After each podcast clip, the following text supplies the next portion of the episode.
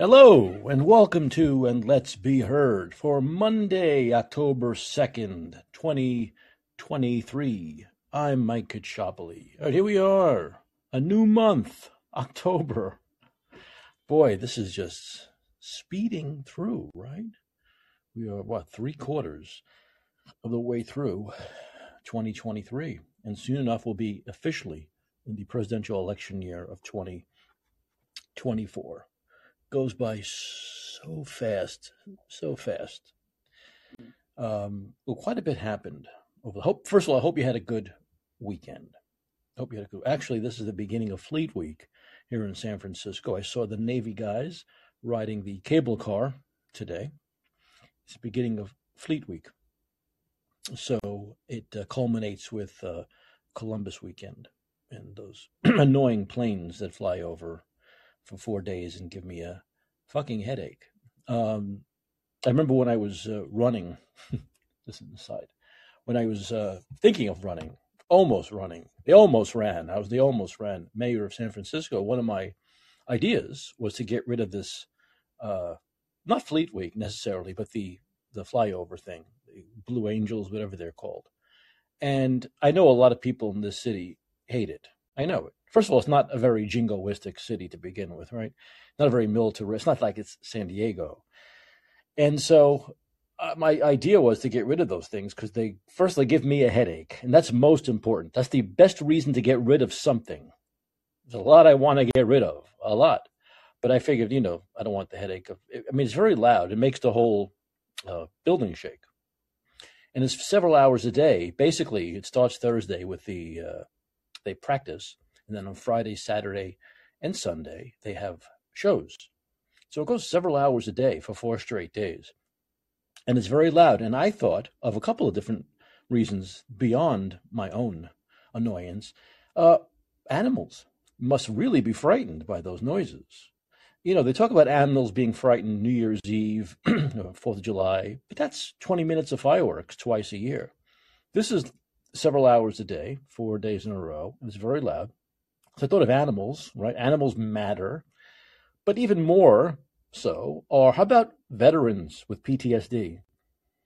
Do they ever think of veterans with PTSD? And I know people thinking, oh, Mike, you're making this you're making this too serious. Well, that is serious. I'm sure there are veterans with PTSD around the country. Remember, these events happen at different different weekends, different holiday weekends around the country, who don't necessarily react well to that sound of those fighter jets going over and shaking everything. So I thought, you know what? It's not really necessary. It's also an unnecessary kind of militaristic display. I know that the kids like it and families bring their children, but you know, other things you can do.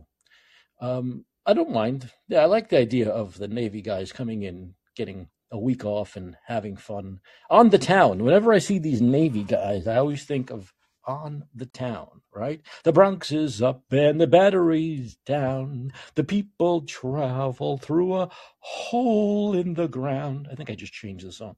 New York, New York. It's a hell of a town. Um, but eh, that's great. But I mean, this these these planes going over and shaking everything um, is uh, is very annoying, and I actually I despise it. I truly despise it. I do. Um, so my idea was to end that, right? And I got some bad responses from people. I mean, one guy said, "Oh, I that's a reason not to vote for you." Oh, I'd clean the city up. San Francisco would be clean. There'd be no crime. Small businesses would thrive. Oh, God forbid I would not. Uh, I would not have the planes going overhead and shaking buildings for three days. Uh, don't vote for me. Don't vote for me. Anyway, so that was a reason one guy had for not voting for me because I was going to get rid of the Blue Angel display. You know, and, and it's just so stupid. So that's coming up this coming weekend, Columbus Day weekend here in San Francisco. Um, and it, it, it got me thinking about the military, right? A bloated military that we have, what's happening in Ukraine, and all of this stuff. But I think the main things that are are going on right now that I wanted to talk about. I don't want to bury the lead, right? They talk about that. Don't don't bury the lead. Don't bury the lead. Well, we know that Dianne Feinstein last week died at the age of 90, 90. Um, and that she had to be replaced. And the way it works here in California is instead of calling for a special election, the governor gets to appoint somebody to fill in the seat until the next election, which I think is totally undemocratic. But that's California. There's no democracy here. We saw that for the last three and a half years. There's only a dictatorship here. So he gets to put someone in there until next year, until next November. Now, people say, well, what's the big deal, Mike? It's a seat filler. At this point, it's uh, the election's in 13 months, right? Well, because Americans are dumb, and Californians are especially dumb when it comes to the electoral process. So, incumbency has a lot of power. People don't see her as a seat filler. They'll see this person. We'll talk about her in a second. Um, as a as a, the incumbent, so that gives you a big lead, right? The power of the incumbency. And so that's a big deal. So I don't think the governor or any governor should be able to do that, should be able to give someone the power of the incumbency. There should be a special election called for. There are candidates, you know what I'm saying? You can get an election done pretty quickly. In normal countries, elections, in normal countries, the most serious, the top elections for the leaders of the country usually go what, about a month, 30 days? No, not here. It goes for 30 years. But you can get an election for the senator done very quickly. That's what I would do. I would I would say that's that's the true democratic way. Okay, let the voters put in an incumbent, even if it's just until the election next year, right? But at least the voters then will be able to decide who that person with the power of the incumbency has, not the hair gel king of California, not American Psycho 2.0. And especially when American Psycho 2.0, the hair gel king of California, um, puts in someone like Le, I should say someone that goes by the name Laphonza. At first, I thought it was Henry Winkler. I thought Fonzie was taking over, which I thought that would have been great. If it was Fonzie, I'd be all for it. And just put him in there. But no, it's Laphonza Butler. And I was like, who the fuck is Laphonza Butler? Well, there's a reason why, and I'll get at this in a minute, why I have no idea. I mean, look, I'm pretty in tune with politics, especially in the state I live in for the last decade plus. And I'd never heard of this person. I, I know I know uh, Barbara Lee, you know, I know Shiffy Schiff, I know Weenie, I know all these people. I just I had no idea who Laphonza Butler was. And I was like, okay. You'd think if it was someone he's putting in for one of the hundred U.S. senators, be someone I know, right? Okay, anyway. So uh, he goes through the reasons for putting this person in, this individual in. And it's it, there's nothing with qualifications except the woke agenda, the, the Demo- liberal Democrat qualifications that she's a woman, uh, black, gay. It, it, it, I mean, he checked them all off. It wasn't good to have one of the of the woke characteristics. It wasn't good for it to be just a woman. No, that's not good enough. It wasn't good enough to have two of the woke characteristics. A black woman like uh, London Breed or Kamala Harris. No, no, no. That's no, not good enough. It had to be the hat trick of wokeness, which is black woman and gay. And so these are the reasons he gives. If you read his tw- his tweet, it's you know black woman gay. That's it. That's basically the main reasons. And then, of course, baby killer. She, that's that goes over very well here. Planned Parenthood leader, leader of you know all that nonsense. We know that the pro-abortion movement, which is also the woke agenda, right? It's also a wedge woke issue, woke agenda. It's not. The, it's not. Once again, I, I talked about this a couple of weeks ago. This is not something abortion that most people care about. It's a wedge issue. It's never one of the top issues of voting. It usually cancels each other out half the country's this way, half the country's that way, and that's that. So it's not something that most people care about every day. In California, it's nothing. It means nothing, right? Because we know it's a state issue. So now that it's a state issue, because Roe v. Wade is gone, the U.S. Senate has nothing to do with it, right? So that's garbage. That's once again, that's just a woke, bullshit, liberal, knee jerk agenda. And it's all there. So it's black, woman, gay, uh, anti, uh, uh, I'm sorry, uh, pro abortion, and that's it. This is very insulting, not just to everybody, but to black people, to women, and to gays. When you say, when you do this, when you say the person, the reason why I'm putting this person is, isn't because this is a genius person, isn't this, isn't because this is a smart person, isn't because this person is qualified to be in the U.S. Senate, but because they're a black female gay. See, that's what these liberals like Gavin Newsom don't understand. That is insulting. That is indeed racist and sexist and homophobic to say the person gets the job because of that. That's all they're worth. That's what they are. They are black. They are a woman. They are gay. Not they are a genius, not they are a Rhodes Scholar, not they have a 200 IQ, not that they're, you know, a political firestorm, nothing. Black, female, gay.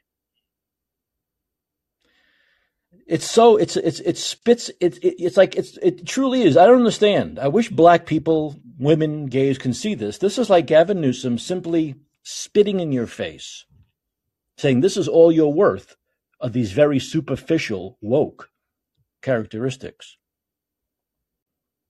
Superficial woke characteristics. That's all. It's very sad. It's it, but it's very it's it's just typical of him of Gavin Newsom. In fact, Dr. David Houman Hemmati, who's on Twitter all the time, a good COVID doctor, one of the few good COVID doctors, actually predicted this. He predicted Gavin Newsom would hire someone like this, and his reasons would be the exact reasons he gave. That's how predictable this guy is when it comes to this just ridiculous woke virtue signaling uh, agenda vote, vote woke. Vote. Now, if the, if, if the people of California wanted to elect somebody for those reasons, which they do all the time, that's a different story. That's a different uh, thing we can criticize. But once again, this is the governor acting as dictator, saying this is who I'm going to put in for these reasons. And that's basically what he did. So now we look more into Laphonza Butler, and there's even uh, talk now that she's not actually a resident of California, that she has not lived in California for the two years necessary to run to be a U.S. senator. Uh, we have documents here, filings, FEC filings from Emily's List. By the way, she's an Emily's List candidate. Emily's List is a very woke, uh, pro-abortion, uh, basically left-wing agenda uh, I knew them when I was on the Bernie Sanders campaign. That that's what they do. They basically just they promote female candidates who are basically extreme leftists, right? Female candidates who are pro-abortion. And so, according to Emily's List record, Laphonza Butler's residence is Silver Spring, Maryland, as recently as last month, 31 days ago. Okay? These are FEC filings. And now there's talk that she's never paid taxes here in California. There's there's there's some talk that she gets some kind of checks at L in her L.A. L.A. Some checks are mailed to her in Los Angeles for some reason. So people saying that proves that she's a California resident, but it's not. But, but this brings up a bigger issue. Was there was there nobody who's like been here for a long time that could have been in the pool of people that he could have chosen from? Why? Why? Why couldn't he find someone who's a lifelong resident here? I mean, you're replacing a U.S. Senator of California who'd been a U.S. Senator for 40 years, right? Four decades. In politics here for 45 years. You couldn't get more local in California than Dianne Feinstein. She was certainly not a carpetbagger, but this woman seems to be a carpetbagger, Laphonza, a, a, a carpetbagger. Why couldn't he find someone why did he have to find someone where there's any controversy over if she's a resident of here or Maryland? I don't get it. And like I said, I had never heard of her. That rang a bell. There was like a warning sign. Someone who's into California politics as much as I am. I had not heard of the person the governor appoints to be one of a hundred U.S. senators and take over for someone like Dianne Feinstein. Feinstein. And so it pans out that there is something fishy about this that she may be, uh, you know, a, a, carpet munch. I, I mean, uh, I mean, a carpetbagger, carpetbagger. And uh, that's a problem. This guy's a fucking idiot. He really is. Gavin Newsom is, is, is a truly vile person. He can't do anything right. Look, Barbara Lee is too left wing for me, but he could have put her in. But he had this thing against her where he didn't want to put her in. In fact, many Californians wanted her to be the the the the, uh, the seat holder, right? The seat warmer. Uh, but no, he couldn't do that. He couldn't do that.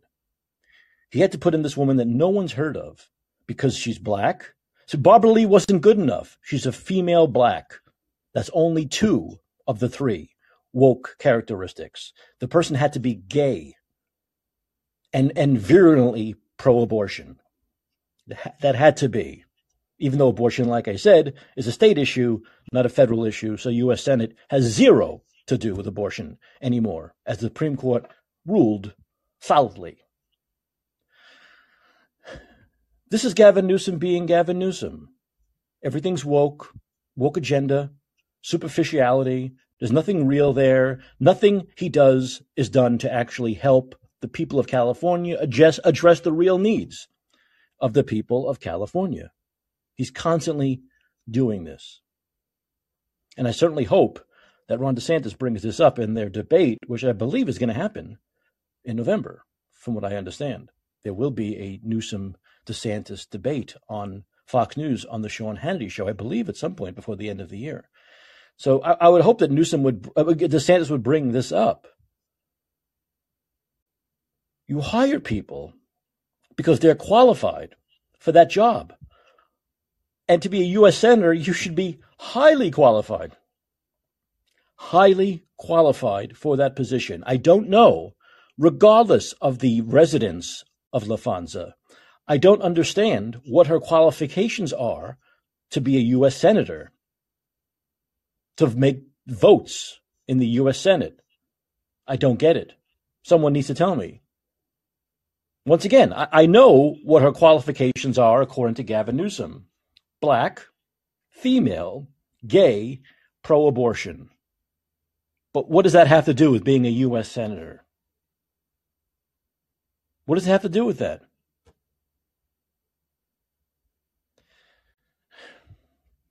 It's just part and parcel of this guy, really. I mean, he couldn't even put someone in like Barbara Lee not the perfect candidate. I, I know Gavin Newsom is not going to put in a, a moderate. He's not going to put in a libertarian. I know that. But he could have put in Barbara Lee. And he wouldn't have had this controversy, at least over where the person's from, that the person's not a true Californian, that the person taking over for a lifetime Californian is from here.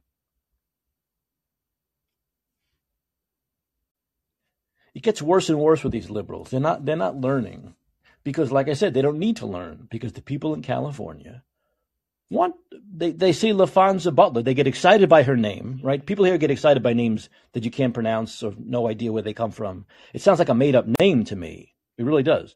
But uh, I've, have you ever heard? I've never heard of her, but I've also never heard of her first name. I've never heard of Laphonza. Like I've heard of Fonzie, but I've never heard of Laphonza. I don't know. So but this is part once again the people the people here will say, "Oh, great! Oh, what a great leader Gavin Newsom is. He put in a black gay woman, pro anti-abortion, anti-abortion, black gay female. That's great. That's what we need. Why? Why do we need that? Why is that needed?" And once again, I will reiterate this one more time. It's a slap in the face to everybody, but it's mostly a slap in the face to blacks and women and gays because he's saying this is why you're getting the job. Not because of your intelligence, not because of your qualifications, but because you're black, because you're a woman, and because you're gay, and that's all you are, and that's all you will always be defined as by the left. That's it. That's your existence. That's your forte. Your forte is being born black, born a woman, and gay. it's, it's such a spit in the face to millions and millions of people a spit in the face to millions and millions of people. And yet, here in California, they accept it. They think it's great. They think he is just the bee's knees here. They really do. And I'm not making this up because he wins re election, by the same margins that DeSantis wins in Florida. In other words, no one has any chance against him. Zero chance to beat Gavin Newsom because he does things like this, which play to the idiots in this state. And this state is full of morons of all kinds, from A to Z. A to Z. Every aspect of life, they're idiots in this state. And don't get a complex. I'm not talking about everybody. I'm talking in generalities because these things are generally true, right? And so the people who aren't like that are surrounded by these people all the time, like myself. We're surrounded by this, and I gotta get out of here. I gotta. I gotta get away from this fucking American Psycho 2.0 hair gel king. It's getting worse. Did you see him the last couple of days? It looks like he's got about 10 vats of hair gel in his hair.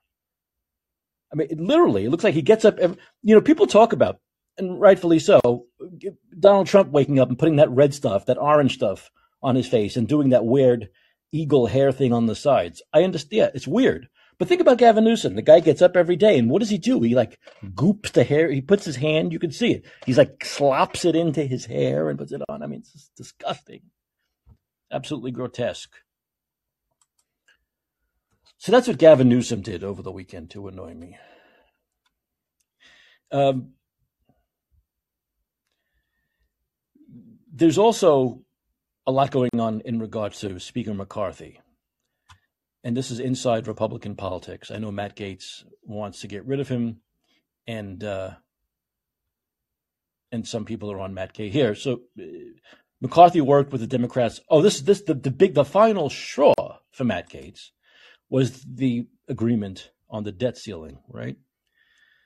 Which I'm very glad they did because I'm about to travel on Wednesday. I'm taking a very big trip, so I don't know what my schedule is going to be on after tomorrow. I'll be on tomorrow night. I'll be on Tuesday night as us- the usual time, but I don't know what will happen after that because on Wednesday I'm heading to Florida, and then on Saturday I'm going from Florida to Medellin, Colombia for a couple of weeks. I'm very excited about this. I'll have Wi-Fi. I could do the show from there if I want, but I don't know if I will. But we'll see. Maybe I'll do some special show. Um, once I get the lay of the land, I can tell you how much better it is than this country. But um, the debt ceiling thing was a problem because if they didn't come to an agreement starting today, air traffic controllers and TSA agents would not get paid.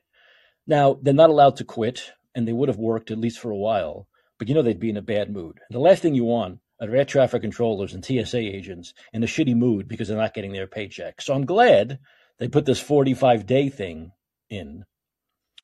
Um, why they don't just say for the next 10 years. I don't understand why they do this, you know, why they do it then procrastinate and last minute. How, how often do we see this? They, they'll do it for a couple of months, then they get to within 48 hours of a lockdown, of a, of a government shutdown, and then they come to an agreement. I mean, how often have we seen this same boring movie play out? But anyway, McCarthy worked with Democrats, I guess, to pass this vote to prevent the shutdown and Gaetz is now very upset, uh, calling for him to be removed. So McCarthy's now facing a challenge that only two other House speakers have faced in history. Must call a vote within two days to see if he has to vacate his seat. Um, so this was, you know, some are upset because it was a bipartisanship vote that triggered this. And we need officials on both sides to work together to solve these things. Um, so that's what Gaetz is uh, is mad about, really, and wants to get rid of him. Um, this is why people hate politics, right? I mean, there's a bipartisan deal reach to prevent the government from being shut down. People will now get paid. Um, and remember, air traffic controllers make good money, but I'm sure they still need their paychecks. And TSA agents do not make particularly great money, and they need their paychecks. So I, I would have been upset if they people weren't getting paid. Um, not that we need the TSA, but that's a whole other story. So this was good, right? That there was some kind of an agreement, and it's only a 45 day agreement anyway. It's, it's not a long term deal. So, um, but many see Gaetz as uh, very extremist, right? An extremist, the extremists of of the party. and I think he supports Trump. I'm pretty sure he supports Trump, and I, I don't believe McCarthy particularly does. But you know, likes to play it both ways sometimes. Um, but people do expect both sides to work together to solve these things, right? And now McCarthy can be punished for working with the Democrats and not taking the hard line stance that the Republicans had, which is that they wanted certain things before they agreed to this. And if it meant a shutdown, lockdown, shutout, whatever they call it, that would be fine. They'd have to deal with that. And normally, when these things happen, the Republicans know the blame usually goes to the party in power. It usually goes to Biden, right? It would go to Biden. It would go to the president. So the Republicans, like Matt Gaetz, were in no hurry to get this to get this done because they believe politically they felt it was wrong. I guess when it comes to economics and also the politics of it, they knew that most people would blame Democrats. So he's upset and he wants to get rid of McCarthy. So we'll see how that we'll see how that plays out. Um, on on the on the Donald Trump thing, Trump more Trump. Uh, he spoke in Iowa, in Ottumwa, Ottumwa, Iowa. I know what that is. Um, and it was it was embarrassing. I mean, he was slurring his words and he was talking about things, just tangential things that no one understood what the hell he was talking about.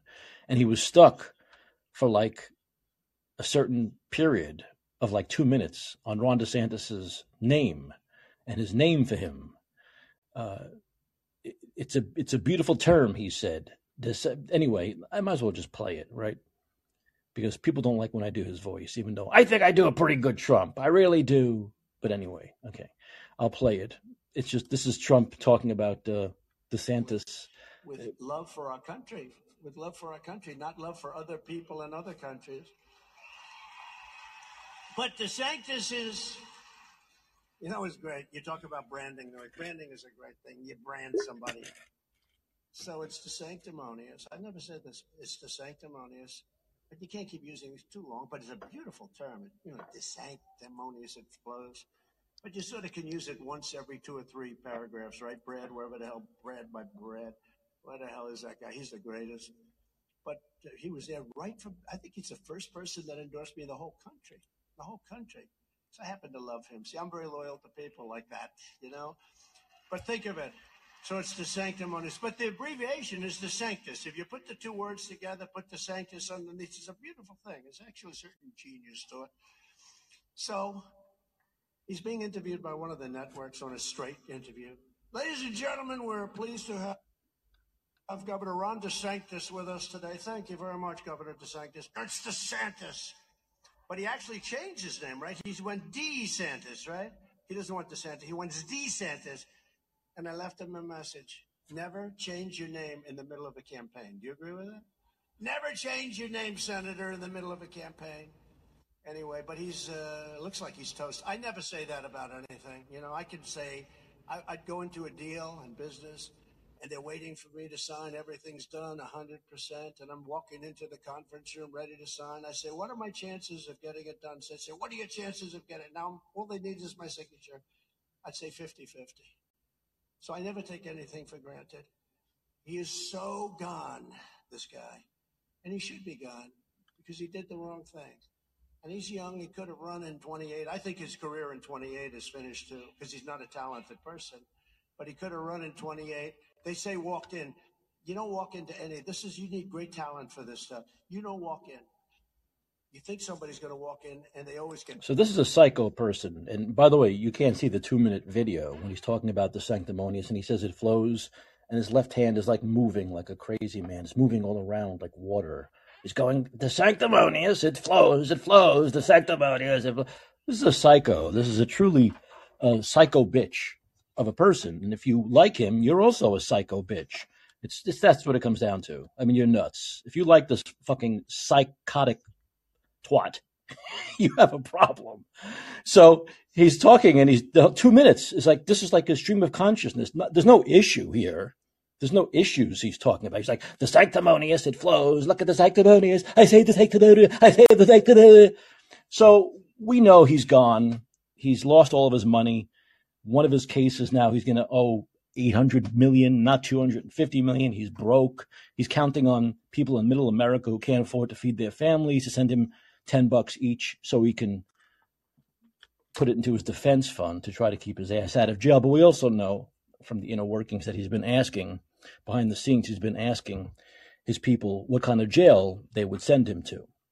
So he knows he's going to jail, but he'll go to Club Fed. won't be a bad jail. Like I said, it'll be a better, his jail will be a better resort that you and I could ever pay for, that we could ever afford. So there's that, but whatever. At least he'd be out of politics. But this is it. This is basically what you get from him. You get DeSantis talking about issue after issue after issue, right? And if he criticizes Trump, it's it's it's it's valid. It's like Operation Warp Speed or lockdowns or not firing Fauci or creating a bigger deficit, a seven trillion dollar deficit, or not building the wall, or not making Mexico pay for it, or not draining the swamp. It's all basic stuff, right, that we all know is true. It's not this ridiculous nonsense of how you say a name or a nickname. Or it's, it's, it's, it's, it's, it's, it's, it's babble. It's, it's, it's blather. It's childish bullshit. It's psychotic for a 77 year old to talk like that. When an eight year old talks like that, we know their brains aren't fully developed yet. But a 77 year old's brain should be fully developed. But this is on the other side. This is like the flip side, right?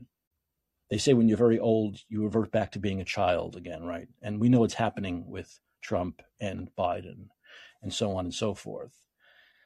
But it's a, this guy's just an, a, a huge, a huge embarrassment. And he's broke. He has no money. He has no campaign. And he knows that he's going to jail. So, once again, though, the facts are the facts. You can watch Ron DeSantis and you see what he is. You can watch Donald Trump and you see what he is. But the Republican Party, as I've said a million times, will, is uh, facing a litmus test starting next year. Starting January, was it 15th? They'll be facing a litmus test. And is, are they the party of this psycho cult? Are they a party of the Trump cult or not? And I'm not even going to say are they party of or, Trump or DeSantis. I think, of course, they should be the party of DeSantis. But are they going to be the party of the Trump cult or normalcy, right? They're, they're going to have to decide that. And now DeSantis is the, you know, it's it's Trump versus DeSantis. That's this race. So forget about Nikki Haley and and Farmer Swampy and Christie and all those people. It's it's Trump versus DeSantis. So that's the decision. Will it be the party of Trump or will it be the party of DeSantis? And Republicans will have to decide that. And if they decide they're going to be the party of Trump, they're also deciding they're the party of not winning anymore. They're the party of letting Democrats continue to win. And so that's how they're going to have to make a decision, you know, on what they want to be. They they have the choice. It's a more than a clear choice. It's more than just a clear choice. It's it's it's I say it's no choice because there really is no choice. It's so obvious who the better person is, who the better candidate is, who the better human being is, who has a better shot of winning, which is the most important thing. Only 13 months from now. This is going to go really fast, folks. Really fast. So you're going to have to decide on that. Republicans are going to have to decide on that. And they're going to have to decide if they're going to keep a lot of people like myself who are over the Democrats because they've already made their decisions, right? In 2016, 2020, they decided to be the party of the corporate establishment, right? They decided that and I got out, and a lot of, and then of course COVID, the party of COVID, I got out, and a lot of other people got out. There's only one other party to go to, right? So the Republicans are going to have to decide if they want to keep us or if they want to let us go. So I'm in limbo right now, right? I know people like to come on the show and say, "Oh, Mike, you're a conservative, you're a Republican, you're a libertarian." No, I'm in limbo right now. I'm nowhere, and I'll be nowhere until the Republicans make this decision. It's up to them. I'll have my one vote, but it's basically up to them. It's their party. And they're going to have to decide during the primary process what they want. What they want. But he is in big trouble. He's got no money. He's worried about going to jail. He's obsessed with Ron DeSantis. In fact, I believe his civil fraud trial just began today. So that's basically where we are with uh, with with with DeSantis and uh, and Trump. And remember, the Democrats know this, right? They know they're always talking about MAGA, ultra MAGA, MAGA this, MAGA that. They want people to know that it's uh, the Republicans are possibly going to go over the cliff, right? They're going to go over the cliff, and they're pushing it that way, right? They're pushing Trump. They're pushing Trump through the media. They're not criticizing him. You hardly hear about him anymore. They don't go after him the way they used to, and they are backing him with talking heads and polls, right? So they're trying to push him towards the inevitability because they know they'll destroy him. I mean, once he became the nominee, then it would go back to the way it used to be. They'll then go after him full bore, just the way they used to, right? But they want to get him there. They want to get him past that primary finish line. That's what they want to do. As a guy on Twitter who I like, not Sean Hannity, but Han Shawnity, this is Han Shawnity, says Republicans have a choice to make. Do you want successful conservatives like DeSantis, Kim Reynolds, Kemp, Youngkin, or do you want do nothing performance artists like Trump and Matt Gaetz, who we were just talking about, Lauren Boebert, and MTG? I'll take the former any day of the week, but perhaps because I'm old school and I still care about silly things like policy. That's what it comes down to. Absolutely. That's what I say all the time. Are you going to be the party when he when he says Trump, Gaetz, that's the party of Trump. Are you going to be the party of Trump or DeSantis, Reynolds, Kemp, Youngkin, successful conservatives who have won? They have won while Trump has lost, right? So that's what they're going to have to decide. And we'll see. If the Republican Party is run by a cult, I'm not going to be part of it. That's why I left the Democratic Party, right? They're the cult of corporatism. They're the cult of cult of COVID. They're the cult of mandates. They're the cult of wokeness. I don't want any part of that. But I also don't want the cult of Trump. I don't want that either. And uh, it's a crossroad roads for the Republican primary. This is probably the biggest, most important primary in the history of the Republican Party in my lifetime. I've never seen this kind of a choice. It's two separate directions. It's two separate directions. And they'll have to make that decision.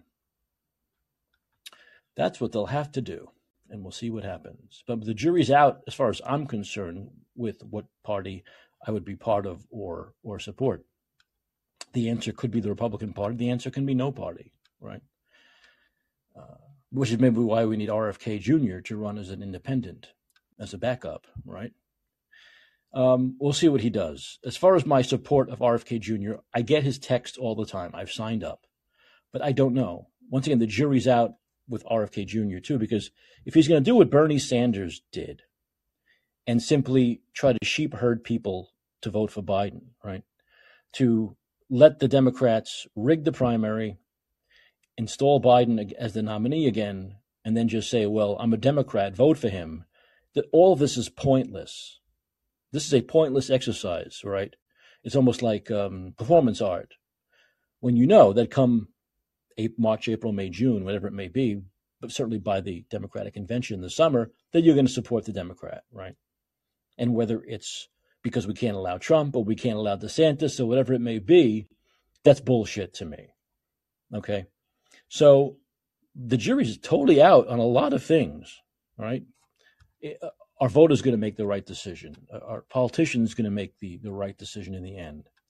We'll see what happens, but it's it's a very precarious time in these United States of America. It really is.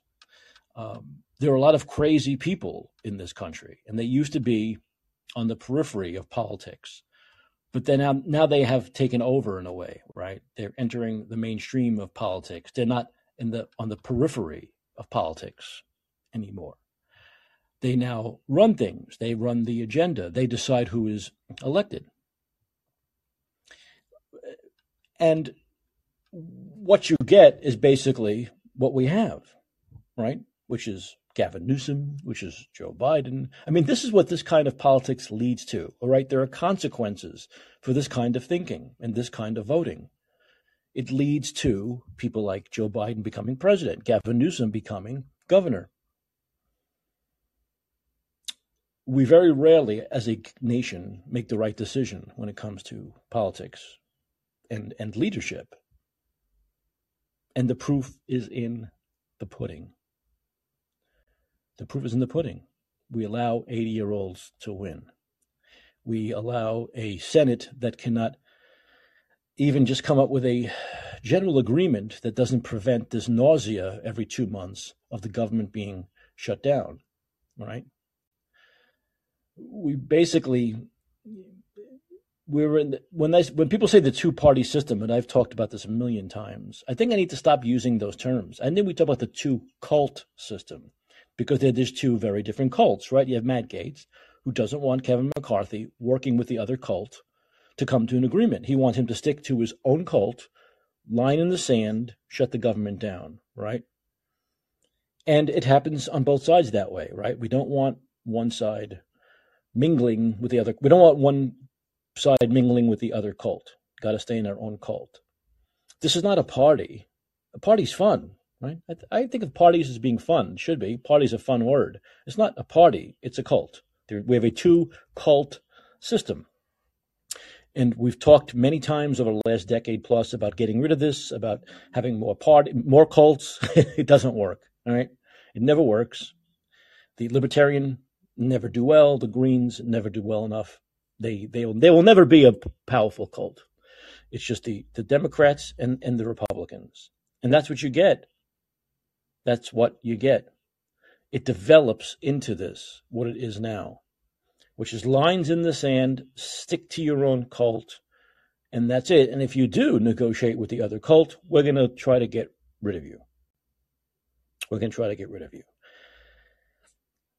I, I once again, I, I, there's a little bit of a selfish thing here with the government shutdown. I'm, as I'm about to travel, I don't want ornery flight attend uh, air traffic controllers and TSA agents. But also, I think those people need to get paid. we need to have a government that runs, right? It's um, embarrassing.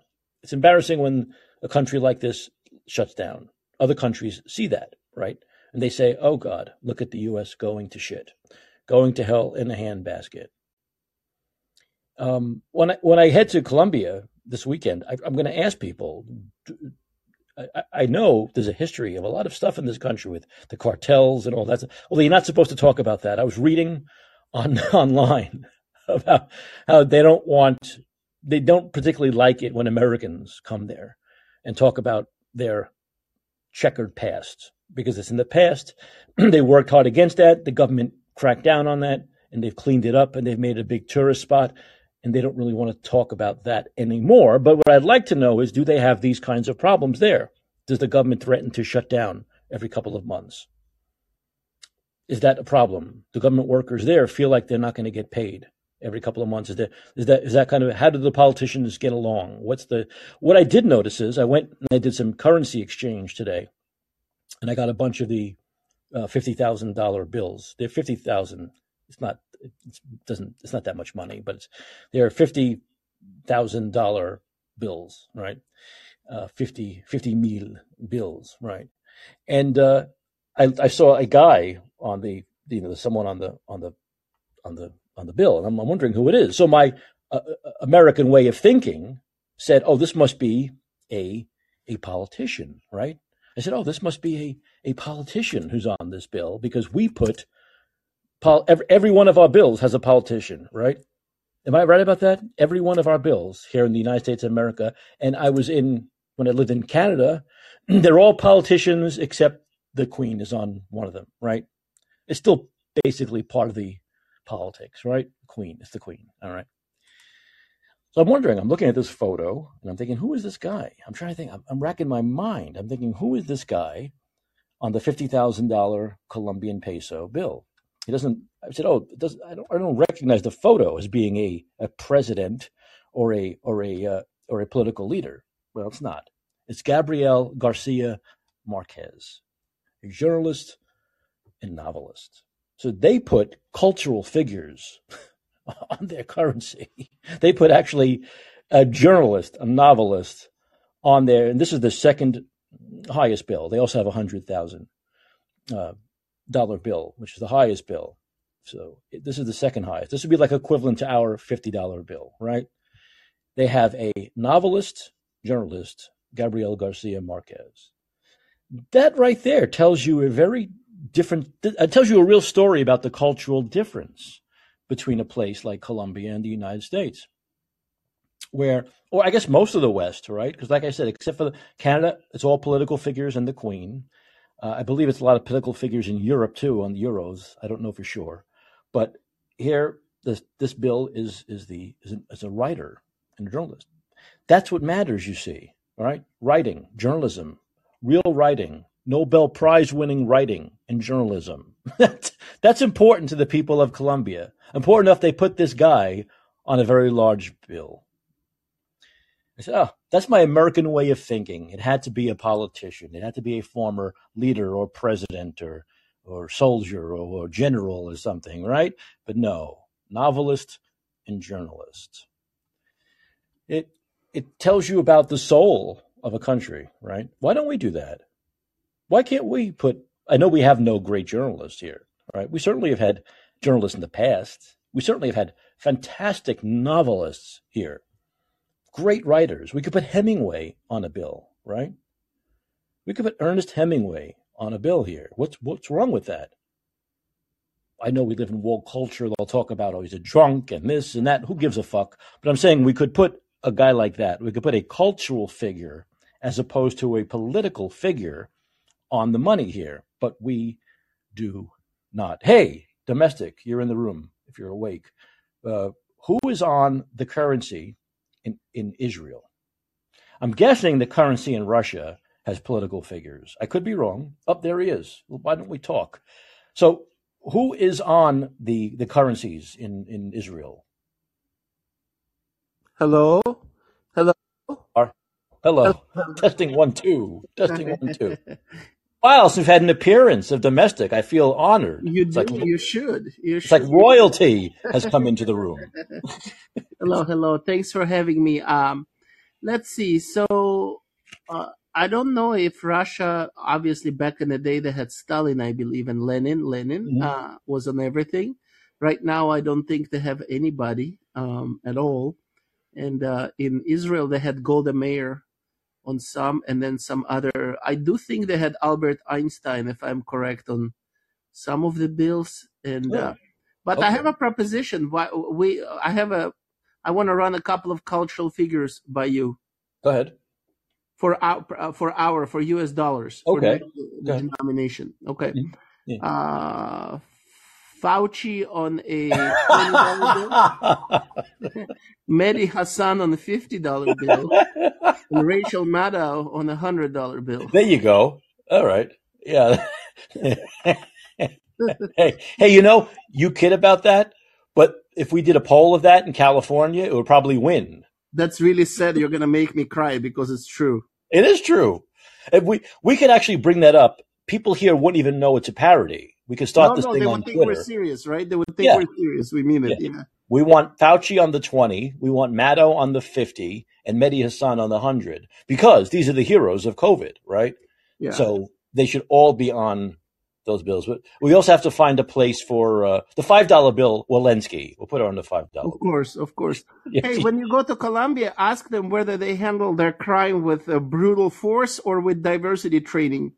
Well, tomorrow I might read. I, I, sent you this last week, but there's a place in Colombia called Comuna 13, and uh, it's an area which was overrun by the, the terrorists, the, the drug dealers, right, the gangs. It was.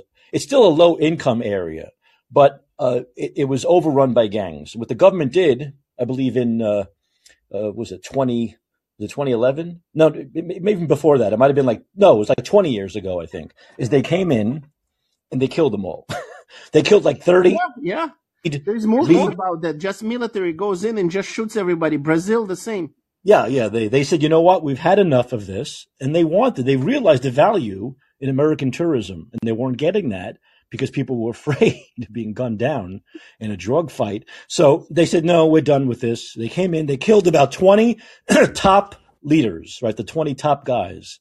Um, a lot of others they put in jail and they cleaned the whole area up. And now, I believe over the last decade, it's become like this big tourist attraction. I can't wait to see it with um, elevators, escalators, because you know it's it's everything's very hilly. In, Yeah, in yeah, Medellin. yeah. And so they have escalators. They put escalators, a series of escalators that you take and you go up and down to different parts, and locals sell sell things. So it's become this big tourist area, and that's the way Colombia cleaned up. They simply said, "We're sending the military in, which is you know so much stronger than these uh, drug dealers, and we're just going to wipe them out." And they did. I think the single best way to revitalize tourism in San Francisco is do exactly what we do now: repeated attacks on tourists and robberies on tourists on the way to the airport, taking their luggage away. Oh, I've heard of That's really helpful to our tourism. Oh, it's terrible. It, it's it's it's awful, you know, and that is what a, gov- a real government. That's they understand how important terrorism, uh, terrorism, well, terrorism, but tourism is, and they understand how important tourists are, and tourists feeling safe that they want to com- continue to come back to a country and spend money there and fuel the economy. Uh, Colombia seems to understand this, and this country, well, not everywhere, but places like San Francisco don't seem to get that. That if it takes this harsh thing of going in and wiping these people out, it might be a couple of a couple of weeks or a couple of months of, of harshness, but in the end, you're going to get a much better society. Yeah, but what about equity? What's equity? Oh, equity. Yeah. And here, look, and we're such pussies here. We're not talking about sending the army in and wiping out people who are dealing drugs in the corner. We're simply like clean the tents up, get the tents off the streets. And people here don't even have the constitution for that. It's No. like, oh no, no, you can't, you can't do that. You say public streets, they can do whatever they want. No, no, they can't. They're not public streets. They're streets that are owned by us, the people. We pay taxes to keep these streets clean, right? So it's not like you do whatever you want. Uh, The Yeah. public streets, do whatever you want on on the public streets. And that's not the way it works. And other countries get that, and we don't get that. Look, I'm interested in reporting back because I've never been uh, over. I've, I've been to you know Central American and and South American countries for a short period of time. I've never been there for two weeks, so I want to be able to see all the aspects of the city. Um, I, I'm already making connections there. I understand it's easy to get around. It's about the size of Chicago or Toronto. It's very dense, so you can do a lot in two weeks. And I'm going to see what the lay of the land is and the positive. Well, make sure you see the good and the bad, the complete picture, right? Oh yeah, no. There's a lot of uh, once again, there's, there's a lot of panhandling. There's a lot of people begging for money. It's not a very wealthy country. In fact, the average salary is about fifteen thousand U.S., the equivalent of fifteen thousand a year U.S. So it's not a wealthy country. It's a very poor country in a lot of ways, but it's it's um very affordable compared to here. So the people there, you know, f- making fifteen thousand equivalent there is not like making thousand fifteen thousand here. It's a different story. People can actually live there on that kind of money, but it's not a a, a wealthy, luxurious country. You know, we don't have people like in the techies and say, although it's becoming Medellin itself, I'm reading is becoming a very tech centric. It's almost become the Silicon Valley of Colombia. So Medellin itself is starting to build up and become more expensive. You know, with that probably comes Americanization, which is never a good thing, I don't think. but we'll see. I, I'm very interested in seeing. I'm very excited. You know, I've read so much about it. I've read some good things, some bad things, but I'll have to see for myself. You know, a lot of people who write about other countries are people who maybe went for a week or read about it in books and don't really know what's going on. So I want to see for myself. And everybody has their own experience, right? So Oh, everybody has their own experience for sure. There's no there's no doubt about it, you know. But um it, it's uh once again just that one fact of putting a a, a, a novelist, a journalist on the bill Yeah. tells you a lot about the priorities of a country. what's the don't wanna- What's we the don't wanna first put that political we don't wanna- head? Who would you want to see? Say that again. Who would you Who would you want to see? Like immediate. Just give me an immediate. Well, I just said Hemingway. I mean, Hemingway is a big okay, American polit- uh, American cultural figure, right? Ernest Hemingway put em- okay. Ernest Hemingway on a bill. Um, uh, there are many great writers. Through, how about Mark Twain? You can put Mark Twain on a bill. I mean, there's so many. We have a, a lot to choose from here. We probably have more to choose from than Colombia does, but we don't do it. So, uh, in a way that makes sense. Why put politicians on our currency? Why? It doesn't make it. It really doesn't make any sense. People here can't stand politicians, yet we put them on the currency, and as though we're saying those are the most important people in our society. That's the mindset of the American. Those are the people who know things. Those are the people who tell us what we can and cannot do. Where in a place like Colombia, at least from this one small sign, it's that no, no, we don't. We might need to. We might need politicians, but we don't have to glorify them, right? Through Yeah. time, in memoriam. Let's put poets. Let's put writers. Let's What put journalists. What would you say if Elon Musk was put on? An... Don't, No, seriously. well, eh, look, you don't have to make it someone who's so fucking controversial, right? Okay. You know, you could put someone on there who the overwhelming majority of people say, yeah, that makes sense, right? I don't think, even though Hemingway was kind of a, it's, it's a long time ago, right? He was a Yeah. drunk. I think most people would say, okay, Hemingway's good, right? Great writer. We can all agree on that, right? Mark Twain, even better, even more wholesome than, than Hemingway. Sure, why not? And, uh, uh, you know, I think, look, Golda Meir, I just saw the film. I like the film a lot. I, I can understand why Israel. I mean, that was a very, very trepidatious moment where they could have been destroyed, right? Yeah. So I understand why they might put Golda Meir. She she she uh, worked that minefield quite well, and Israel came out on the on the on the you know uh, the winning end of that. But so I, Golda Meir, I can get all right, but I don't know. I'm just not, and I, I know we don't put any new politicians. We're not putting Obama on it, although a lot of people on the left would love to see that, right? We're not putting any of these current politicians on. I know they're the founding people. I get that. But I think we can do better. I think we can do better. I think we can put cultural figures and say, you know what? Culture matters here. Culture is what matters here. Um, and uh, I think, you know, I wouldn't, I know people on the left would probably like to take a lot of these guys off the bills. One, because they're all men, and two, because they were slave owners, right? But that's not why I would do it.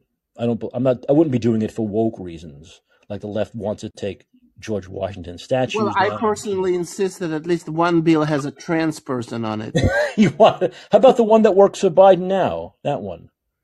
That's a. Imagine having to see that face on your twenty dollar bill. the health, the director of Yes, yes. Oh. Levine, Levine, Yeah, yeah, yeah. Levine. Rachel Levine, yeah. Levine. Levine can go on one of the, one of the bills too, you know. But I, I just, I think we really need to look at this and say, look, culture matters to a country. I think culture matters in a country even more than politics.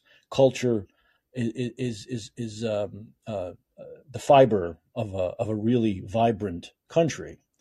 Uh, you see that when you go to Israel. You tell me about the culture. yeah. right? I think, you know, I've been thinking about it. The moving around doesn't help when everybody knows everybody and you see these large groups of people hanging out on every corner, which I have a feeling you're going to see in Colombia. It really uh, creates vibrance. When you have random people who who are completely disconnected from where you are, you're just not going to see that type of vibrance. You might see some kind of artificially induced vibrance with alcohol, with some random events, but to see this organic, dynamic, social um, energy, you need to be in a community. Uh, well, two things. You need to be in a community that's more stationary, where people don't move all the time, and of course, it has also it has to be a place that's not disconnected by freeways and plazas. It has to be dense, like you said. So I think uh, I think Medellin is going to have some expats, but the majority of the people are going to be locals. I imagine. Not only is a bunch of this is hilarious. So I'm looking up expats, and there's a Facebook, of course. There's a Facebook page for everything. So there's mm. a Facebook page which is like American expats living in Medellin, right? so I joined this group. This group is obsessed, absolutely obsessed with female escorts who drug Americans. They are they are absolutely obsessed.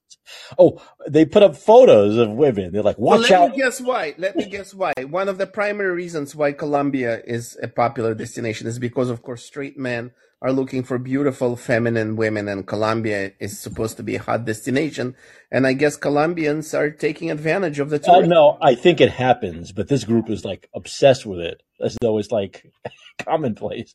You know, these women who meet men and then they drug them, take their money. you know, I, I, I, first of all, I'm a little confused at, as how women, all these women drug people. I mean, you'd have to like leave your drink with them. I mean, I don't know. It's A, not that a hard bit, to put something in your drink. It's yeah, but a little bit of common sense. They do it here though, domestic. You have to watch out in bars here. They put roofies if you leave your drink alone. That's That's how that's how I get laid. So That's the thing. There you go. That's like common sense to me. You don't leave your if you go to a bar, you don't leave your drink alone. yeah, but guys don't think like that. That's more for women. I don't. I guess Men I are not know. scared. You don't think about it when you're at a bar that you somebody's gonna drug you. But their men don't expect to be drugged by these beautiful feminine women, I suppose. I guess. I mean, I don't know. I. I. It's just the but the obsession with that one aspect of it is just it's funny to me. It's like. Uh, Okay, all right. Relax. Just let's not let's not make it like it's an epidemic, you know, of women. the the real problem with a lot of these countries, as we saw in the film The Sound of Freedom, is is sex trafficking. That is actually a real thing, and the government is really cracking down on it. I, I've noticed that if you want to sign up for anything, and first of all, even by the way, Airbnbs, most of the Airbnbs require you to upload your passport when you book it, uh, because the government, as of 2022, put in a law where everyone that gets a, an Airbnb needs to be registered. They're worried about people coming there and doing sex trafficking Sure. and getting apartments and using them for these reasons. They're very, very, very worried about that. And other things, like if you go on, um, like let's say you want to join, like here, you want to join like AMC Theater Movie Club, right? Where you can buy tickets online. If you do it there for their theaters, you have to upload your Colombian ID or your US passport even just to buy movie tickets online. So they're they're very very into this now, where they want to know where everyone's coming from. They want you to have to be open and you know upfront about who you are, and they're very very concerned with uh, with sex trafficking because they're getting a bad reputation. That film Sound of Freedom took place in Cartagena, right? So they're worried about that. But look, at least they deal with things, right? They try to crack down on things. They try to you know they try to take care of these situations so people feel comfortable being there i don't ever see that happening here everything we do here every law we put in place here is garbage Yeah. it does nothing to from Well, from little things like explanation, very elementary, and that's unique to us. When you cannot be honest about problems, when you cannot even say things like, you know, looters are black or all the robberies here, we need to do something about the black community. You're not allowed to say that. Just as an example, right? When you can't honestly even talk about the problems, how can you solve them when you, you you're not allowed to speak? you're not allowed you're not it's true you know and it's just once again when, when a government does something that you know people would say okay this is a um, man kind of a privacy thing right? People might get upset. Oh i don't want to have to upload all my ids all the time. But when a government does something for like a real reason we have a real problem here that we want to crack down on i can i can get into that a lot more than this. And i'm to i'm to read this now while you're on here. Maybe you read this. Glenn greenwald yesterday put up a, a tweet and he said the canadian government armed with one of the world's most repressive online censorship schemes announces that all online streaming services that offer podcasts must formally register with the government to permit regulatory controls now, of course, the the uh, the Canadian government puts out their press release saying they're taking a major step forward to modernize Canada's broadcasting framework. But we know from the Canadian government and Trudeau, the wannabe Hitler in blackface, and what he did for three years, that this is all about government censorship. Right? This is the frightening thing. These are the things that are truly completely different. You have a at the backdrop of truckers of freezing their bank accounts, of freezing Right. the donations, all the horrible things that he's done, threatening the unvaccinated. Of course, this is so much scarier than anything that Colombia does for an obvious, legitimate safety reason. Absolutely. And that's the difference between something a government does that is meaningful, done for a real reason. In other words, not a nefarious reason, not a reason to control more uh, or, or to be Orwellian, but just to crack down on an actual problem, whether it's not, not prostitution, sorry. I'm all for prostitution, uh, sex, sex trafficking or drug dealing, narco terrorism, all that stuff. Great. Clean it up. But when you're talking about things like free When you speech, censor people, when you lie to them, when you gaslight, then every subsequent action you do, even if it was good, you, it is going to be questioned, and people are going to be very skeptical after all the horrible things that they've done. Yeah. absolutely. Uh, but the, the big question, though, I wanted to ask you is: Are you do you feel much better now that the person taking over for Feinstein is a black gay female? Oh, I, I, as I tweeted, the moment I saw her name, I knew she was the right person. yes, exactly. That's the one. That's another thing Gavin Newsom wanted to do is he couldn't find anyone with a normal name. That So wasn't allowed. I wouldn't underestimate the destruction that it's going to cause because she said she's going to be focused on keeping peaking on the race issue, right? Race, race, transfer, instead of doing work that's useful, that's important to all. Yeah, right. That's going to It- be it- another wasted seed of doing nothing and just generating controversy out of nothing. Or woke issues to get the people of California to vote for her. Right. Hmm. That's all.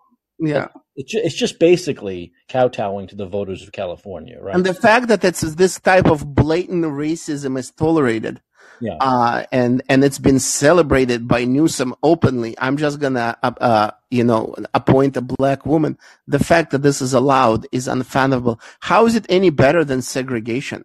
It's not any better than segregation. In fact, it's like I said on the show at the beginning, it's basically saying to black people, to women, to gays, this is all you're about. This is all you're good for. So, This, this is how define. This is what defines you. Mike, am I missing something? Is there some kind of great value in just having a diverse person? Does it really add so much to our, you know, No, Operation? I think that, I think that um, in all fairness, I think having coming from different perspectives in life is a good thing, right? You don't Mhm. want a hundred people and they all have the same perspective in life. They're all, but they're not. We don't have a hundred white slave owners anymore, right? These aren't a hundred white slave owners in, in the Senate. We have plenty of quote unquote diversity, people who come from, but, but actually, even with these diverse people, a lot of them still come from wealthy backgrounds, right? Hmm. They still do. It, there are very few people in politics who actually come from like poverty background, right? Yeah. They, very few. They all come from more privileged backgrounds, regardless if they're gay or straight, or black or white, or female or male, or trans or not. They all, most of them come from a very privileged background. So that's not diversity. What's diverse about that? You know, a lot of them come from, especially on the left, come from this, and the right too. They come from this very elitist backgrounds, right? Privileged backgrounds. Why don't we get rid of that? See, that's something they never talk about. They never talk about that. They don't. So that's a problem. I think that's the biggest problem. That's where you want more diversity. So people who come from very tough socioeconomic backgrounds growing up and having that perspective. Uh, living a real, people who've lived a real life for a long time, a real life. That is what we need more of. We don't just need black, but this is easy. Domestic, you know it. It's just easy. Find me someone who's black and gay and white and did trans. Put them out there. That's, that's all that matters. And the, the voters in California will eat that superficial shit up.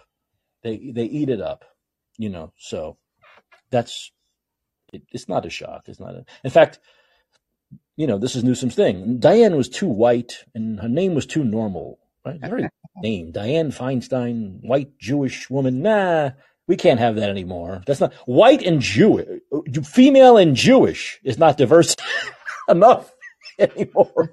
no, no good. Not. Not woke enough. Female and Jewish. Not not not woke enough. We have to have Laphonza. I don't know. It's so funny. You look at Newsom's face and you can just read his whole life, you know, what he likes. He likes to drink, to get laid, maybe to sniff some coke and sit at Balboa Cafe? Does he really care about climate and about diversity? Give me a break. You know what I want to do? I think I know the answer to Newsom. I guarantee you, I want to ask people in Colombia, do they even know who he is? I bet you most people don't even know who he is in Colombia. Why know, would so. they know? Why would they care? exactly. Um, you know, it's like, but isn't that amazing? We as Americans, especially people who don't travel abroad much, and I don't. I haven't been abroad in a long time. I travel throughout this country a lot, but that's still a very limited point of view. But isn't it amazing that you can go somewhere that's, you know, not too far south of Florida, and they have no idea about the people that we obsess about. They don't even exist to them. That's just just an amazing thing if you think about it. Well, they have their own obsession. I'm sure they have every country has their own drama, right? Internally. Yeah, I guess so. I suppose. I suppose they have politicians they like and, and dislike, but um, I don't know. We'll have to find out. Do they obsess about these individuals the way we do? I don't know. I don't know. You know, I was hoping that we will that things will come down after COVID, and it didn't happen. And I was hoping things maybe will come down after Trump is done, one way or the other. But it doesn't look like it's just about COVID and Trump. I think this drama and this BS is going to continue, right? Well, people need it in their lives. I've said that many times. People need this. A lot of people need this drama. Many people get disgusted by it. They don't want it anymore. I think there's a certain number of people in this country, and it's not a not a small number either, unfortunately, who need this kind of drama because their lives are empty in so many other aspects. They never travel, they don't have friends, they don't have they don't live life that they obsess like soap opera, like it's a soap opera or a reality show over these things. And without it, they kind of feel empty, psychologically empty and lost. And I think that's a problem. I think that's a huge problem. Now I am concerned that it might apply to us, at least in part. you knew it was coming. You knew it. Well, in part, yes. yeah, in part, yes. That's what I want. Maybe I'll I'll find the key to not obsessing over this so much overseas. Maybe I'll. Well, at the very least, you need a break, right? At least you need a vacation, some kind of vacation, and to take your mind off of shit. Well, but, and, and I could ask you. I mean, you you uh, go to Israel a lot. You stay for long periods of time don't you find that pe- do you find people there obsess politics the way we do? In a different way, in a less partisan way. I think it's less. They they have their own divisions, obviously, but um, yeah, they have their own drama. I think it's less poisonous. They still feel like they're one nation. Here, it's really left against the right and red against blue. It's like these people don't even feel like they belong to the same country. So um, I, I think it's more poisonous here. Uh, do you do you uh, yeah. get a sense? Do you find when you go to Israel, do they know who these political figures? I mean, I know Biden and Trump. Did I, did I know Gavin Newsom? Do they know? They know every. There's people who know more than you and I about what's going on. They they watch all the shows, all the all the political shows. They know Tucker. They know Fox News. They know every senator. They know DeSantis. They go to Florida and mm-hmm. California. They know everything that you and I know. That's Plus, they know what's going on. That's because it's it's basically Europe. I, I guarantee they really care uh, about what's going on here. They follow when there is election. Yeah. They're watching elections on big screen. Yeah. When there is a basketball game, they know Warriors. They know 49ers. They know Giants. They know everything that you know. Uh, every show, every TV, every soap opera, everything. I'm going to guess South yeah. America is different they probably don't care as much. Yeah, yeah, yeah. They're they're less influenced. They're less connected. They don't come here as much. They cannot afford it. Some of them move here. Some it's come for conferences, but you right. don't have this type of connection with South America. No, maybe Florida does. Florida a little bit more. They might know who DeSantis is. Actually, yeah. I am convinced that they know who DeSantis is, but. Right. Beyond that, they don't give a shit. I don't think so. Yeah, I think that's that's part of what I want to find out. I really want to know what they feel about like if they if they know anything about Trump or Biden or care at all about them and what they're. I'm I'm always interested in that, you know. So I know when I was in Spain, mm-hmm. um, they all knew who Trump was. I obviously. think you're going to hear a lot of good things about Trump, and when you hear that, you have to understand that they're not coming from where you're coming from. They're zooming out. They're looking at the big picture, big policies, not at like minutia, like how fucked up he is, like in those more specific ways. So yeah, right. To the right. outside world, he's getting a lot of respect to the outside world on the bigger issues. And I that's my guess that you're going to hear that and nobody really cares about his behavior, He's ridiculous, you know, all the all the Well, but you went to uh, Mexico City, yeah. and I mean, I can't. Mexicans don't like him. I mean, he's. I never brought it up. I was just happy that everything was open. So I yeah, that's true. That's a good point. so I, I never. I never So talked did to you- anybody. Yeah. In Mexico City, did you feel comfortable walking at night? Well, you know, I do the social experiment. I come out at night and I um, I uh, follow a woman like at two, three in the morning, um, and uh, to see if they're scared of me. And Is that what you do? Do you really do that? well, it's a You- social experiment. If women feel completely comfortable and they don't care and that somebody's walking behind them, then you know that it's safe. So in Playa, I was actually asking people in Playa. Yeah. In Mexico City, I didn't do it. Uh, I'm pretty sure it's fine, but uh, in Playa, uh, Cancun, whatever, everybody said there's no problem at all.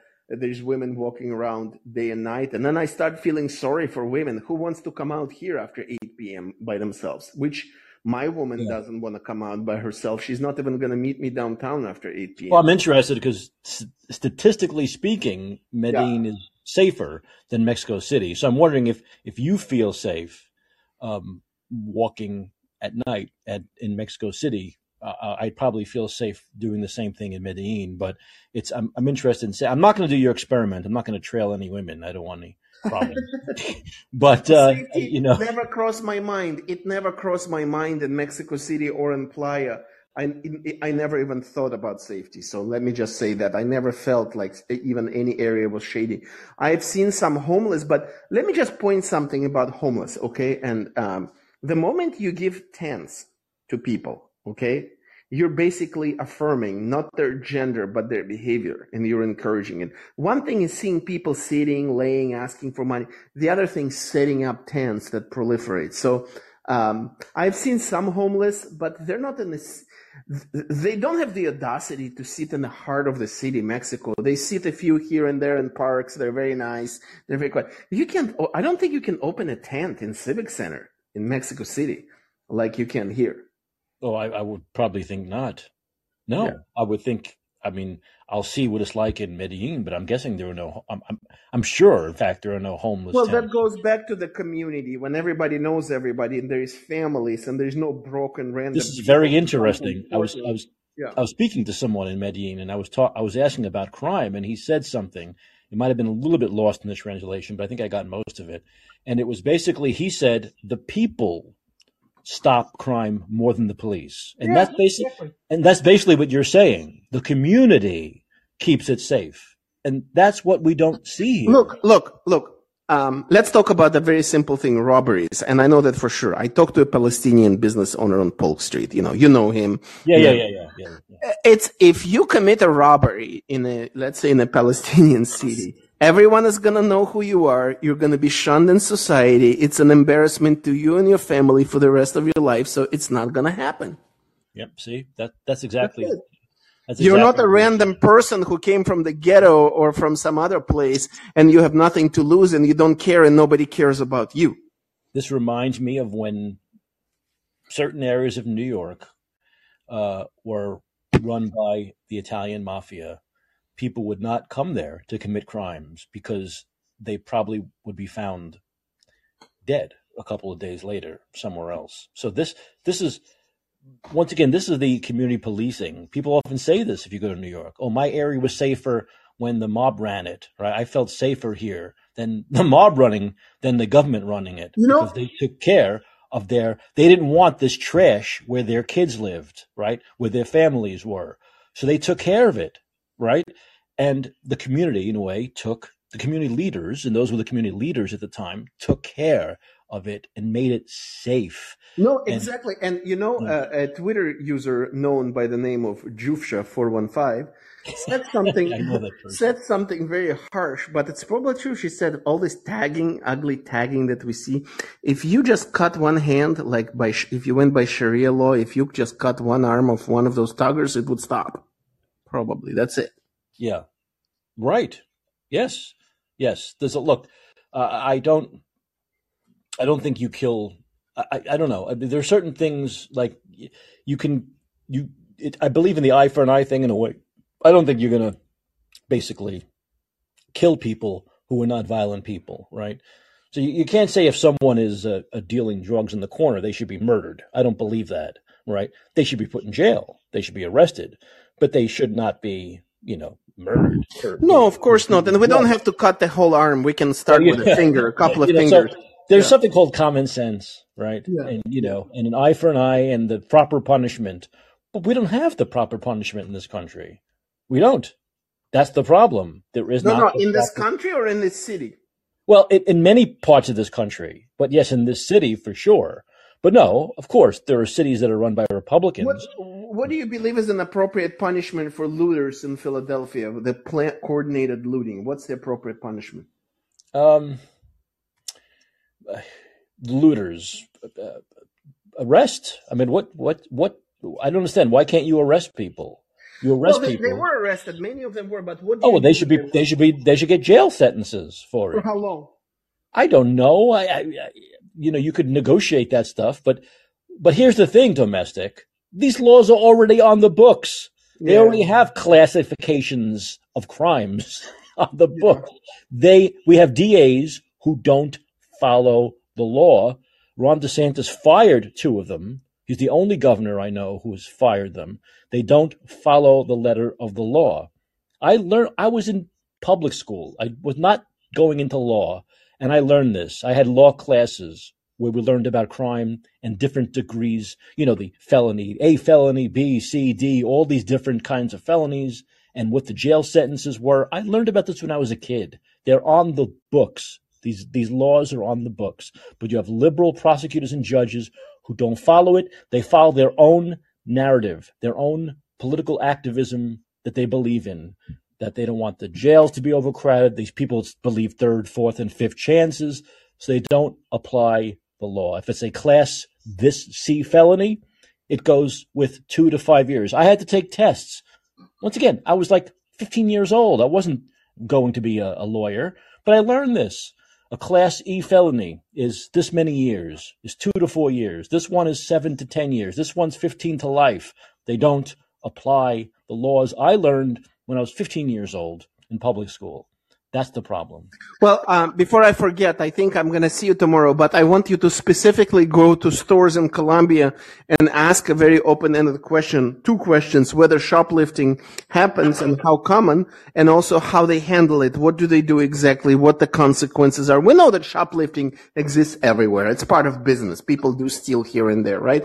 But just to see the magnitude and how they're handling it. No, but- interesting. Yeah. That as a store owner, you understand that you can take a certain loss. This is the way it goes, right? But here, it's to the point where they have to close. they, they- right, they can't afford it anymore. They can't afford the huge losses. Are you surprised that the corporations, you would think that they control everything, they own everything, like Target, like, uh, I don't know who else, CVS, that they cannot apply political pressure? Or maybe they're interested in it and it's just an excuse to put everything online and they don't care. No, I, I was just going to say, I wasn't going to say online, but a lot of these major corporations would like to see the small business owner go out.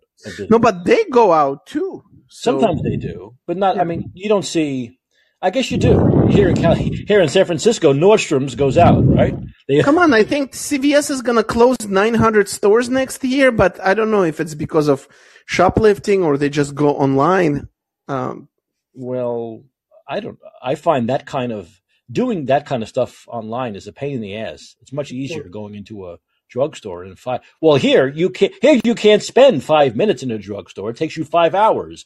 I went into Walgreens the other day, and every product I had to buy was locked up, and I had to push the fucking button to have the guy come. Plus, plus, because it's the only Walgreens, there was a line, long line, and maybe only one clerk was working at the cash register, right?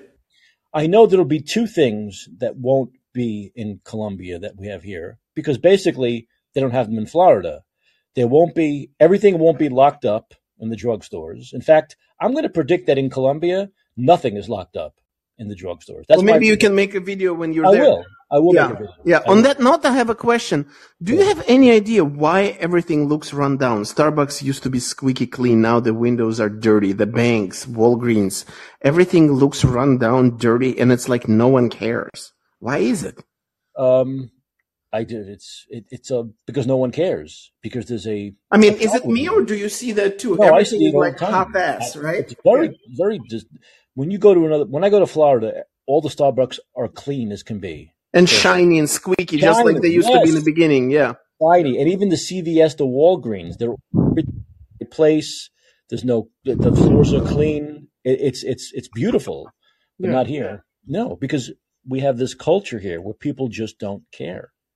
We don't care, right? You don't care if a store. It's good enough. Yeah. It- it- It's it's it's a, even our Trader Joe's. My God, on on. No, I, I, I wanted to get.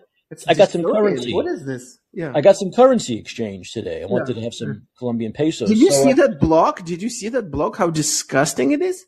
Which one? I'm sorry. The Trader Joe's on you know on Hyde and, California. Oh, there's a Trader Joe's here, Yeah. which is on Nob Hill. Basically, this is basically Nob Hill, Yeah. and it's disgusting. It's absolutely right? And that was known as one of the nicest areas in, in San Francisco at one point. But it amazed me still, and I've I've bitched and moaned about this here, how early things close here. So I wanted to get some currency exchange today. So I call one place in Chinatown, and they close at five thirty in the afternoon. Okay, Yeah. and I finally found some place in the, you know, the uh, slowly deteriorating Westfield Mall, where everything is closing up, where it was open till eight. I was like, okay, I'll go there. So I go online. I said, you know, let me see. Let's say I want to exchange some currency in Medellin. So I go online. Do you want to know what time the currency exchange? Probably Three- midnight or 24 hours or midnight. 3 a.m. Yeah, yeah, yeah. Well, that's capitalism. Where is our hustle? Where is our capitalism? Where's the Yeah. hustle? It's we don't we we pay a lot of money for zero amenities here now. Yeah, but the most baffling part for me is the cafes that close at 3 p.m. Every cafe closes at 3 p.m. And uh, this is not being back to normal. This is not back to normal. It's not back to normal. No, No. it's not. This is not normal. There's nothing normal about this. Well, you've talked to me about Israel. Things don't close at eight o'clock. The restaurants and cafes aren't all closed at eight o'clock at night. Well, I mean- here it's like at 3 p.m. Most cafes close at 3 p.m. Yes, a lot of cafes here do close at 3 p.m. It's true. I'm always amazed how things can close here. Uh, you know, things that working people, well, maybe they assume no one's working, which is probably true, but working people like currency exchange closes at 5:30. The haircut, you can't get a haircut after 6. This is I'm not exaggerating, folks. Most hair salons in this city, barbershops close around 6 what does a working person do? What does a working person who works eight or nine in the morning till six at night?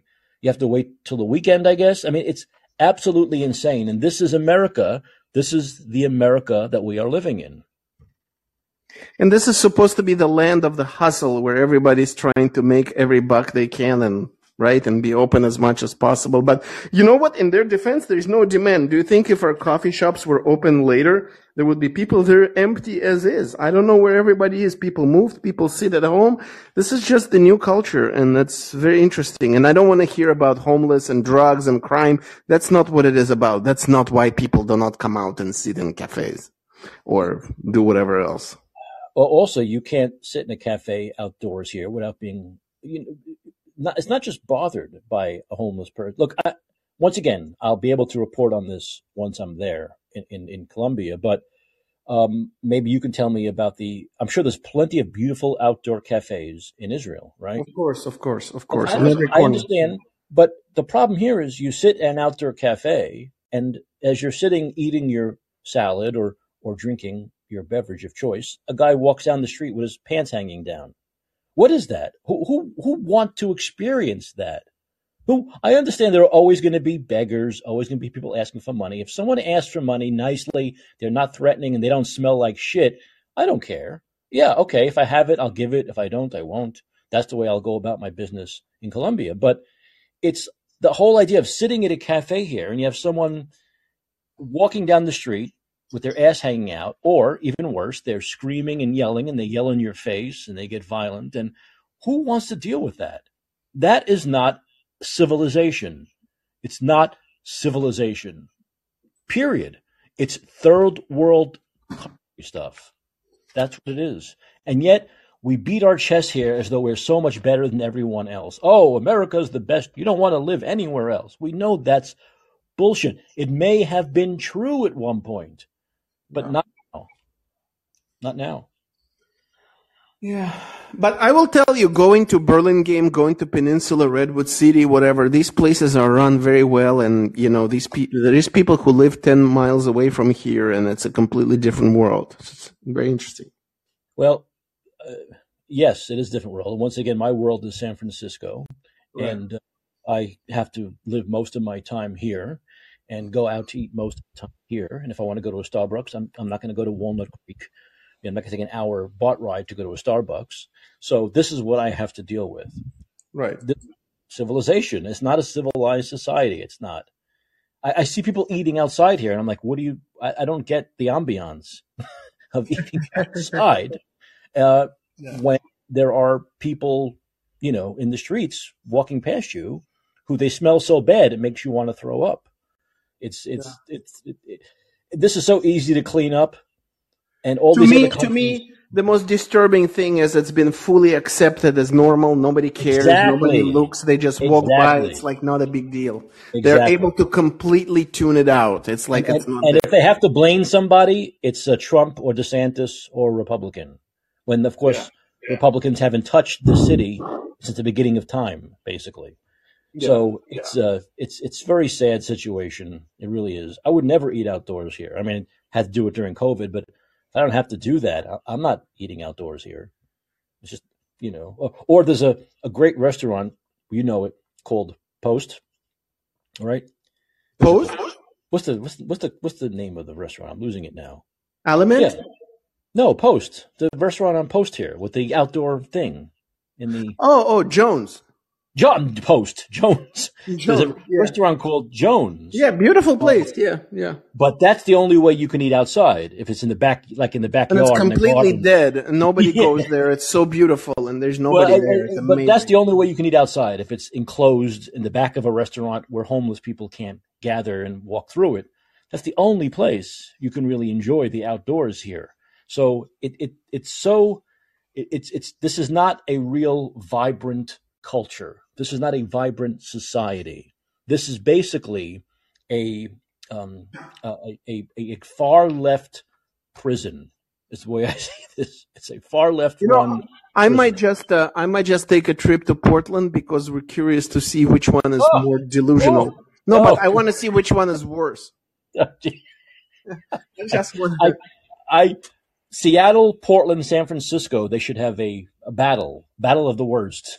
the worst city to decide who's who's uh, slipping and sliding into third worldism the faster. It's uh, when I'm in Portland, I always think that's the worst. When I'm in Seattle, I think this is the worst. When I'm here, I think this is the worst. So I don't know. It's uh, it, it's it's tough.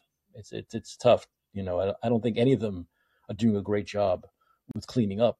So we'll we'll we'll see we know what happens. But hey, domestic, yeah, I'll see you soon. Thanks for the call. See you soon, baby. See you. Thank, Thank you. you. Okay. Thank All you. right. Absolutely. Yeah. So that's you know just a big part of uh, what makes it very tough, and what makes it even tougher of living in a place like San Francisco, or really any major city run by Democrats. You notice the major cities run by Democrats, and not only the biggest shitholes, they're also the more most expensive places to live because it's it's populated by these delusional people who live in a different universe. We're like, oh, isn't this great? Isn't it great that I pay three hundred dollars a month to go to Equinox? Uh, it, here's the thing that I'm beginning to learn by looking up life in Colombia and talking to locals, and I'll know more of when I get there. But what I'm learning is it's a different world when it comes to what things are worth paying for. All right, Like, uh, a, I'm to end the show in a few minutes, but if you look up I always like doing. I always recommend if you're traveling somewhere, especially another country, always look up the culture, look up the prices of things before you go there. Try to get a better understanding of what you're dealing with. But a movie in in Colum- in Medellin, a movie is three dollars, three dollars US. Think about that for a second. Three dollars US to go to a movie. Here it's twenty to twenty five. Okay and yet, the movie theaters there are not closing down. They're vibrant. They're probably better than the ones here. They're probably more vibrant than the empty theaters here, where no one will go unless you have a Barbie Oppenheimer-a-thon, right? Three dollars. They're not closing. Understand this. They're able to function. Okay, why can't they function here at at twenty five dollars a movie? Other things. There's the, the, the tra- mass transit is about a buck or less United States value. So it's about a, a buck to use the incredible mass transit system there, which was built in 95, which is like the, the, the, the joy of the country that they built this incredible mass transit system, which is buses and subways and aerial trams that all connect. Less than a dollar US to ride it. It, it, it, it survives. It's vibrant. It's clean why are they always raising the prices here for shit? They raise the prices here and it's shittier and shittier every year. So this is the thing. We, we think here in a different way than people think elsewhere. I, I want to go to a gym. If I'm in a place for two weeks, I got to have a gym. So I'm asking around, how much is it going to be for a couple of weeks for me to join a gym? Well, a friend of mine sent me two separate gyms they have about six locations each. He said, Yeah, go to one of these. So I'm looking. I think, all right, I don't know how much they're going to charge a tourist for two weeks, but uh, a monthly plan, a monthly plan there is about, you know, 10 $15, 20 bucks US for a for a monthly a monthly plan. When I tell them that hundred dollars here is like the average. They don't believe what I'm saying. And the gyms there look beautiful.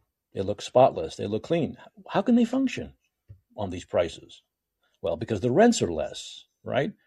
So the rents are less, the taxes are less, so they can exist fine, charging these very um, affordable prices for these things that are not affordable in this country. And yet we can't function here. As expensive as things are in San Francisco, these businesses cannot survive. Yet, in other places, in other countries, and I'm sure it's not just specific to Colombia, I'm sure it's many of those countries, which is why Americans are moving to places like Colombia and Americans are moving to places like Costa Rica because you can live so much better there. You can live much better for much less.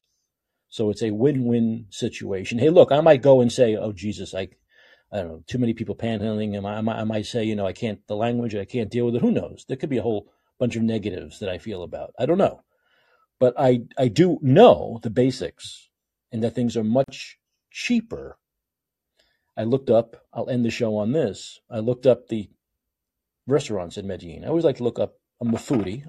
So I found the site that has the top 25 restaurants. So, you know, usually when you're looking at the top, go on and do the top 20 restaurants of San Francisco. They'll all be ridiculously expensive, un- unaffordable, 100 bucks a person. 100, okay.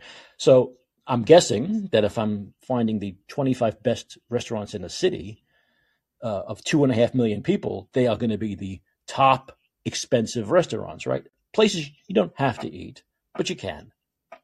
Entrees are at the most at, at, the, at the top 25 restaurants in the in the city entrees are 10 bucks us 10 to 12 bucks us appetizers are 3 to 5 dollars us valet parking in a hotel in a in a top hotel is about $12 a night us here it's what 60 70 so think about that. And yet these restaurants exist. They flourish not charging an arm and a leg. How is that? Because the whole society is structured differently. It's structured more to let these businesses thrive, to let the middle class thrive. Um, and even though there's a lot of abject poverty in almost every country, um, there is a system that doesn't say that is uber capitalist system which squeezes you for everything and makes it impossible, makes it incredibly stressful for you to survive. You have to work your ass off, right? You have to make a lot of money. You can't work one job. That is the that is the issue we deal with here. And we talk about American exceptionalism and it's all bullshit. I've said this before. The politicians here get away with a lot of what they get away with because people are so provincial and they don't leave. I'm not even talking about going to Colombia or to a South American country or even to Europe. I'm talking about people just leaving San Francisco and traveling to Florida for a couple of weeks. They count on that. And they especially counted on it during COVID. This is the way it is everywhere. No, no, no, no. Or don't care about the way it is there. Or they can lie about the way it is there. Everyone in Florida is dead. And the morons here believe it because they never traveled to Florida and see the way it really is and see that their government's lying to them. And that applies to other countries. Your government's lying to you.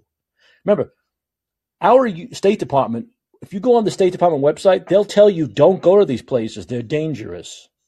They don't want you to go there, not because it's dangerous. The, ta- the, statist- the statistics, I hate that word, say that many of these countries are safer. The cities in these countries are safer than most American cities. Statistically, Medellin is safer than Chicago, and New Orleans and Mexico City. Yet our government will say, no, no, don't go there. Why don't they want you to go there? They don't want you to see how grass, the green the grass is on the other side. This is the same thing they were doing during COVID. Don't go to Florida. Everyone there's got COVID and is dead.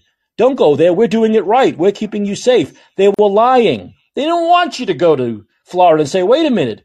Oh my God, this is great. It's free and everyone's alive and thriving. They don't want you to see that because they rely on your ignorance. That's what this government does, and you can't trust it. So my feeling is if this State Department, if this government tells you not to go somewhere, you go. You go and you find out for yourself. Because they don't tell you the truth. We're living in a very Orwellian time, right? Where they where they lie. Just believe us. We have your best interest in mind. No, they don't. We know that. And certainly not this American Psycho 2.0 hair gel king of California who only cares about woke politics, identity politics, and appealing to morons who keep him in office. That's all he cares about.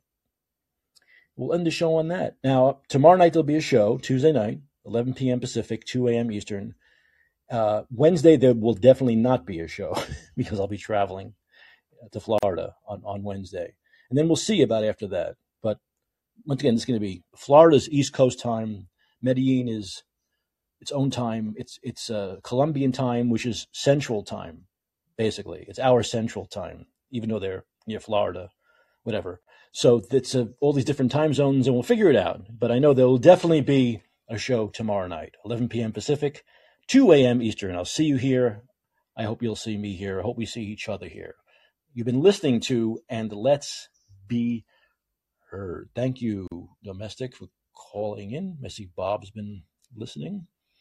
Who else was just here? Andrew was coming in and out. Um, and I'll see you all uh, tomorrow night. But until then, this is Mike Caccioppoli reminding you that your influence counts.